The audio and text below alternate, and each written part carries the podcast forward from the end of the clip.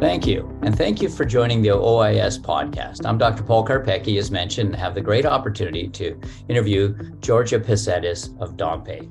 Once again, thank you for taking your time out to listen to this interview. I think you're going to find it extremely valuable as we, we look at a very interesting company in terms of biologics, what they've been able to achieve, how they've been so successful, their path towards that, and really what we can learn both from Georgea in terms of uh, her goals and roles and how she achieved her current key role in Dompé, and even how, you know, a, a company that's fairly large and well known in Italy, but not known here to the United States, could be so successful in what they achieve that maybe uh, you can apply to your situation as well.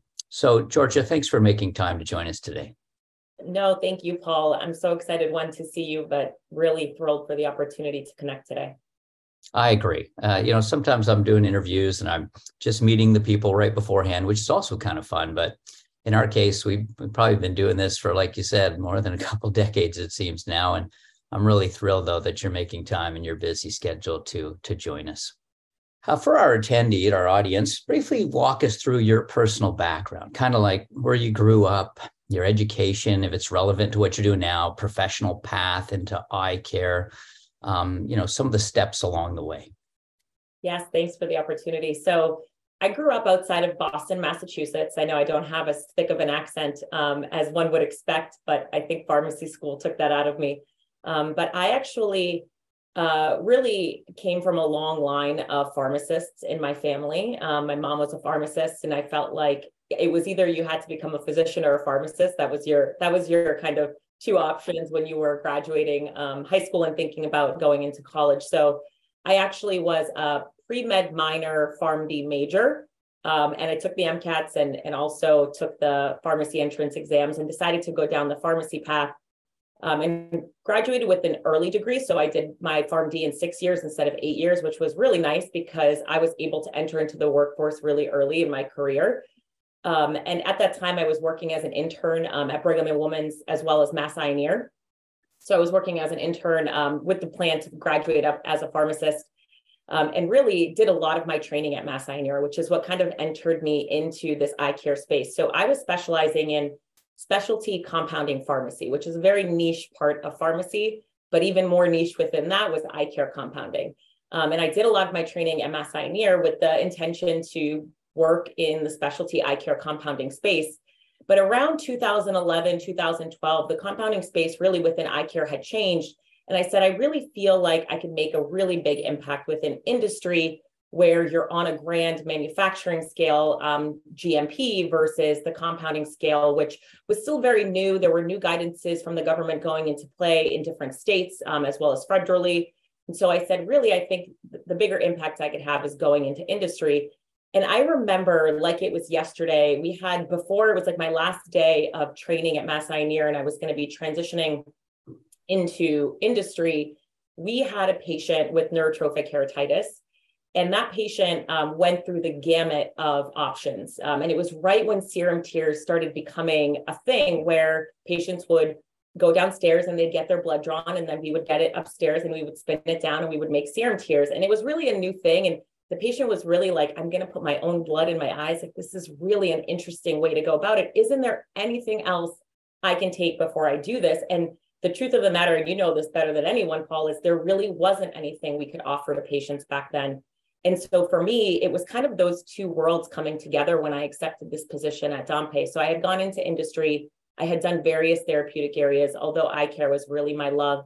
I fell back into the dry eye space, um, launching Xiidra at Shire. And then it just really came together um, with like the entrance into pharma, into this position at Dompé with neurotrophic keratitis, because I knew what those patients were going through. I never in my lifetime believed there would be an actual FDA approved treatment, let alone a company that would invest in R&D in this space. And so for me, the two worlds really came together nicely, transitioning into Dompé to help patients really for the first time with an FDA approved treatment option for NK. That's fantastic. I think you make some really good points, you know, and, and just to emphasize what you said during my cornea fellowship under Dan Durrie in Kansas City, we used to have NK patients, and we would just try to slow down the eventual progression from punctate staining to persistent epithelial defect to ulceration, and then unfortunately for some corneal perforation. And we, you know, we could slow it down for a while, uh, you know, as long as we could, but there was really no significant treatment um, until you know Dompé came around and and and made a difference. And Phil, tell me a little bit about the company itself, because I think its its roots go back to Italy, where it is fairly well well known. And although it's obviously very well established in in eye care, given the good work you and the team have done. Uh, for those listeners who may not be familiar, tell me a little bit about the company itself. Yeah, you hit the nail on the head. Dompé is a century old European company. It's over 130 years old at this point. It is still family owned and has been passed down for several generations. It's now going on to its next iteration um, from Sergio Dompé to Nathalie Dompé. And really, I think that's allowed us to harness innovation differently. And so when 2018 came around, so Oxervate was approved in August of 2018, they spun off um, and built out the US subsidiary. And to your point, Paul, nobody had ever heard of this, you know, Italian-based uh, pharmaceutical company, but really we were the first in the world to develop a GMP licensed facility to actually manufacture topical biologics. So we had that set um, we got the FDA approval, um, and then the Dompé US subsidiary build out started in 2018. So myself and three of the other leadership team members came on board to really build Dompé US from scratch. And the way that we did it was really with great partnerships with physicians like yourself. And you probably don't know this, but I think it's a fun fact is you were actually the first person I spoke to day one on the job at Dompé when it was myself and just a few other leadership team members before we had our plan before we had our strategy, before we even knew is it optometry, is it ophthalmology, who are we going to be talking to first to start treating these patients? You were the first person I spoke to. And you actually gave me some really fantastic advice that I still leverage to this day. So I think the the build out of the US subsidiary was really through great partnerships with physicians um, and with a great team that we were able to hire that also had a ton of eye care experience and partnerships that they were bringing into the organization. And then we launched in January of 2019. So we built out our launch in three months. It's really unheard of. I'm sure you you've talked to many companies on this podcast. On average, a, a US build out of a approved product is about a year or so by the time you get your product approved to disease state to building out your sales and medical organizations to launch is about a year and that's pretty fast paced we did it in about three months. Um, and we not only did we hire everyone at the same time, but also building out our strategy and building out, you know, what, what this product was going to mean to physicians and patients um, and how do we find the right patients um, in these offices to make sure that we can have the greatest impact on NK patients as possible. So it's really um, an exciting launch uh, to where we are now today, about four and a half years later with tremendous success in being able to treat NK patients. We've been able to treat thousands of patients with NK, but really, I would say the biggest part of it is through great partnerships with physicians like yourself um, who have these patients patients in their office, but we were able to produce education and new science and new literature to really help identify these patients. That is fantastic if you think about the success because while neurotrophic keratitis or NK was somewhat known, by cornea doctors and I think general eye care practitioners in ophthalmology and optometry, they maybe didn't have the right knowledge of it. Like, for example, you know, most people at the beginning thought of NK as the neurotrophic ulcer, stage three, really, if you think of the three stages of the disease. How did you do such a good job? I mean, you really literally are having treated uh, thousands, thousands of patients, having great success uh, with this product. I think far greater than most people expected, even uh, for a new category like this, the first drug in its space. Can you point to some things for perhaps someone who's getting ready to launch a product uh, in terms of what made this so successful, especially in the light of the fact that it's a you know first time drug in the category? Yeah, absolutely. I think it it was definitely first recognized by the FDA that this is breakthrough and they had granted us fast track and priority review, which was really exciting. I think that was the first step to being able to get the trials completed um, and then also get our label. Um, but I think the biggest part of our success was knowing who the patient actually is. And so I think me coming in and having known those patients, having seen those patients in my training and within my professional clinical career, I knew there were a lot more of them out there than the data was showing. I think a lot of companies they kind of rely heavily on EHR data and you know um, artificial intelligence to find patients, as every good organization does, right? You kind of do your pre-planning and you try to find who these patients are and where they are. But with a space like NK that is a rare disease and nobody's coding it the same way across physicians, you would think that there aren't a lot of patients with NK. Um, and it's still rare, right? It's still that orphan designation. It's less than 200,000 patients, absolutely, but definitely more than the few hundred patients that we thought we would have after a couple years. And I knew that because I had seen it in practice. And I think I had seen it through my colleagues like yourself who had those really just hard to treat patients that they were sometimes on that cusp of like, they're definitely not dry eye anymore. They've crossed this disease continuum they just look so terrible. I've given them everything that's out there. What could this possibly be? Um, and really is like that's the start of stage one neurotrophic keratitis. And I think that that was really where we knew we wanted to go long term. Um, but like you said, we started off saying, okay, well, we know the patients that you can see clearly clinically, which are your persistent epithelial defects and your corneal ulcers. We knew that that was our sweet spot to launch. And so we started smaller than kind of this big launch, like take every patient, get every patient. We said, let's start with the patients we know from the clinical trials are going to see great success. So in our clinical trials, we saw up to 72% of patients with stage three and stage three NK saw success um, with Oxervate. It didn't come without its safety parameters. So about 16% of patients we saw having eye pain um, as they were regaining sensation. We know that that's due to the effects on the nociceptor sensitization. So we started there. We knew that we could start smaller and keep growing. And so we actually just recently completed our clinical trial in stage one NK patients.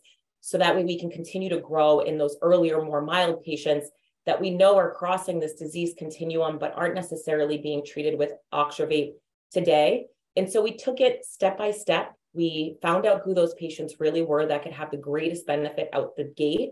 And then we built built from there really small building blocks. Um, unlike a lot of companies, I think that want to go big the second you get out and you think, oh, I only have three to four years to be really successful. We took it step by step with a really strategic plan to partner with the cornea specialists within the community. So we didn't even go too broad. We said medical cornea optometry, medical uh, cornea ophthalmology we'll start start there and then we can keep building from there. And now we've gotten to the place three to four years later where we're also talking to general ophthalmology and expanding saying we know they're sitting in your offices earlier before you're referring to cornea but now you can even treat because you have a topical option. There's no need to refer to do something like a transplant um, or hopefully you're catching them earlier and doing something like an amniotic membrane um, or serum tears that now you have a topical option that's FDA approved so you can catch these patients earlier. So I would say my advice uh, to other companies is know your patient, target a smaller group of physicians that you know have that patient subset. But then lastly, really, it's okay to start a little bit smaller and treat the right patients first, and then build from there to the broader set of patients that you know your product could have a great benefit in. That is absolutely brilliant and spot on. I think back over after you've said this, companies that have had a real successful launch um, versus those who have failed in their launch. I think those who failed never really gave us as doctors an idea of who the ideal initial patient was, at least not clearly and, and visibly, that we could say, oh, I know that patient. That's where I'm going to start. And the big advantage of of that, well, you know, you've come up with it, but the big advantage of that is that uh, that's got more chance of succeeding if it's the ideal patient. And then the doctor sees that success and says, wow, I'm this really works. I'm going to try it on the next patient and the next. And then, yes, we then find other patients still in the category of NK, still on label for the definition, but that are uh, slightly different then because we've got the confidence now and we've found that it was successful in the right patients. And I, I think back to, you know, products that tried to launch and they never took off. And I realized, you know, I never really realized where that drop fit in you know who which patient was that best on. And so then we eventually kind of forget the concept of it. And then i also like you know the targeting the smaller group and expanding.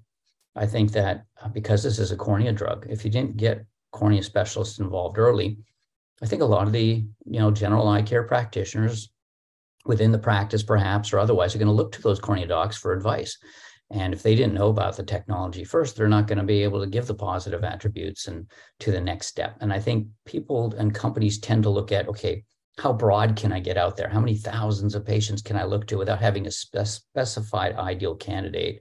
And then how many doctors can I get out to?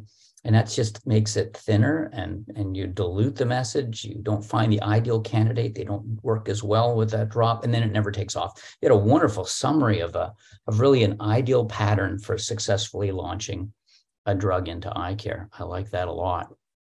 Um, so obviously oxervate's done extremely well. Uh, you know uh, people have just been i've talked to doctors all over who are just having incredible success. We know how often it gets prescribed. We found that the market turns out to, you know, still be NK, still rare, as you said, but much larger than originally um, thought. You just mentioned that you're finishing trials in stage one patients. What's the um, what's the plan and pattern now for for Oxervate's continued success? Is it still more education? Is it the next phase of clinical trials? Is it other avenues? What what are you thinking that can keep this um, success going? All three of those buckets, Paul. Um, luckily, due to the success, we've been able to reinvest in education, but also reinvest in continued clinical trials. Um, as we continue to partner with the physician community now as PIs um, and educators, um, I still think our runway is really long here. We wanted to make sure we continue to generate data in those subsets of patients um, if we do want to identify them early. And so, what we recognized is that Oxervate works well in those patients, which is obviously why we have the indication in the label is that the FDA did believe that if you see efficacy in stage two and stage three, it's inherent that you would see efficacy in stage one. And so they gave us a very broad label that included all stages of patients, but we felt it was our responsibility to continue to educate and produce science in this area. And so we invested in, in this phase four trial that took us about two years. We started right during COVID. Um, luckily, it didn't impact enrollment because there were so many of these patients that physicians were able to enroll.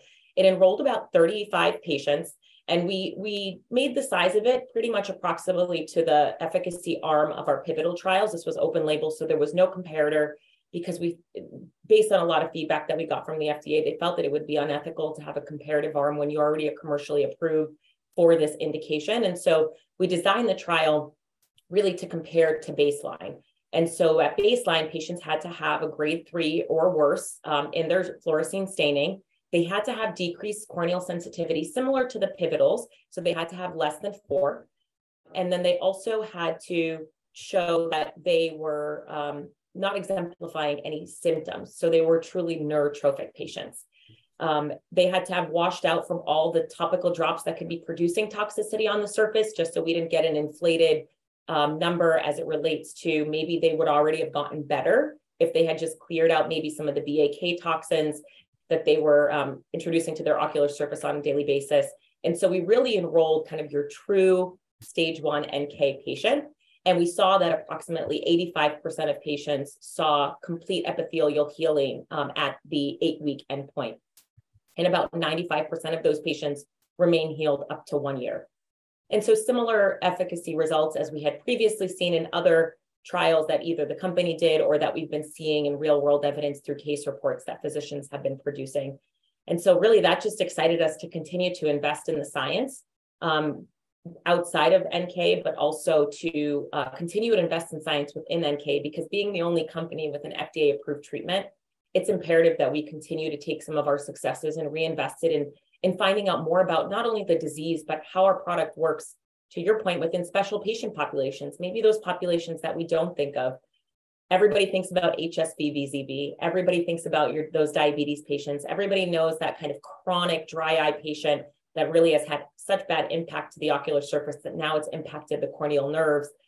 But how about the other subsets of patients, whether it's surgical um, patients that we don't necessarily really think about a lot? Um, so I think that we're continuing to invest not only within the NK space, but also outside of NK to look at other applications for NGF, knowing that it's such a unique molecule that has really the ability to um, penetrate the ocular surface really well. We're really focused not only on neurotrophic keratitis, but we've also invested in R&D to look at um, dry eye disease as well as Sjogren's dry eye disease, um, as well as neuropathic corneal pain, which is on the other end of the spectrum. But we know that these this specific mechanism of action really could have a great impact on various anterior segment diseases that have impacts to the corneal nerves or neurosensory abnormalities. That's really terrific. And and that data is impressive on stage one, but it makes sense that it would be even better because you're, you know, stage two and three NK patients, what, 72% complete healing rates and 80% of them maintained it a year later. And now you're 85% complete healing. So it's gone up quite a bit. And you said 95% have maintained it at a year? Yeah, exactly. And I think the one thing that we're learning also about kind of the safety parameters um, in patients is that as you are less neurotrophic, um, and you're regaining sensation, you're you will feel more pain, but it is transient and mild in nature. And so we did see in the safety um, endpoints within the stage one NK Defendo trial, we saw that it was higher. It was about 35% as compared to 16% in our pivotals, which is what you see in the label. Um, and so we are seeing that it is mild and it's transient. And it as the patients have a lower um, entry level um, sensitivity, that they do feel more pain, um, but we know that it's due to the effects on the nociceptor sensitization. And being an eight week treatment, um, we, we cease to see uh, eye pain after patients discontinue um, at that eight week mark. So we are seeing, I think, great efficacy, but also recognizing that we're also building um, the understanding from a safety perspective in patients so we can communicate to them the physicians so they can tell them what to expect when they're on um, this earlier in disease as, as opposed to later in disease. So I think we've learned a lot. We've been able to put a lot of that into the literature and crossing our fingers that will be accepted to publication for Defendo here in the next few months. That's absolutely fantastic. Really brilliant. I'm sure your parents are proud of you. Although you're still a pharmacist, the route you've taken, obviously extremely exciting with that pharmacy degree and making a huge impact on patients' lives and obviously on on Dompé and the industry. So, you know, for our listeners who, you know, maybe looking or within an organization uh, or look looking to maybe reach a position like senior vice president, global head of medical clinical affairs, what would be your advice to them, um, especially in light of the fact that you took a, you know, a path that makes a lot of sense in hindsight, but maybe not everybody goes from pharmacy to this type of a role, utilizing their skills and and understanding is it just you're continuing to to learn? Is it also just your your desire and, and drive? And i mean what not every pharmacist does this. What's what really can you say were some of the keys to you reaching this uh, pivotal spot?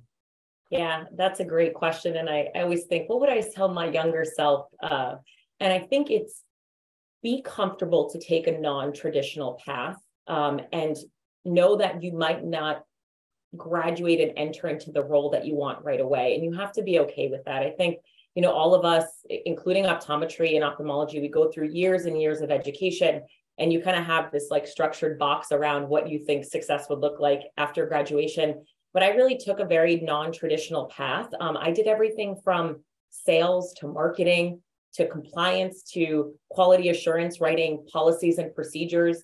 Um, and and I think that one, it taught me a lot but two, it also helped me recognize what are my greatest strengths. And I think when I kind of sum it all down, I think I knew that my greatest strengths were partnering with the clinical community. I think as a pharmacist in the hospital setting, you are one of the greatest partners to a physician, whether it's on the floor doing brand rounds. Um, you are kind of their go to for vanco dosing, for antibiotic dosing, for you know what do I actually put in this eye care compound to make sure that I'm actually targeting the receptors and getting the right absorption?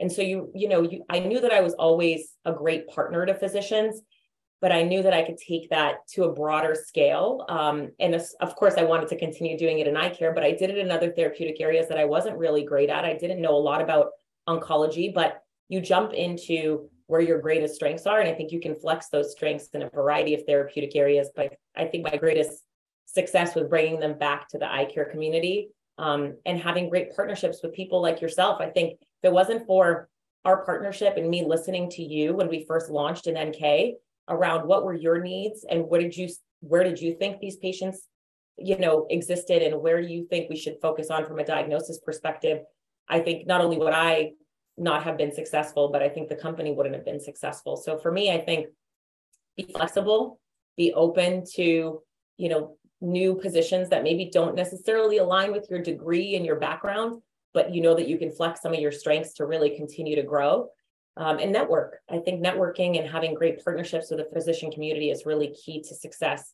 Well, thank you, Georgea. Incredible insights. Not only um, amazing insights for someone aspiring to to reach the level you have, but even for launching a product. And we have so many new products coming out. Some in, you know, finishing FDA trials and have already set PDUFA dates, and some are in new categories. I think this podcast will be extremely valuable for them. It'll give them insights on ideal patients and targets and what to carry through and what's important. So, I mean, this was really one of the more valuable uh, podcasts, I think, to both people aspiring to reach your level within industry, but also to um, investors, also to uh, companies that are launching a new product. So, thank you for for sharing all of that um, with the audience today. Thank you for your time and your insight, and uh, continued success to you and Dompé. Thank you so much. I'm I'm thrilled to have had the opportunity. And I think I encourage everybody in, in my position or growing into these positions is focus on the patients um, and focus on doing things based on need and not precedent. And I think there's a lot of success to be had within the eye care space. So thanks for the opportunity today.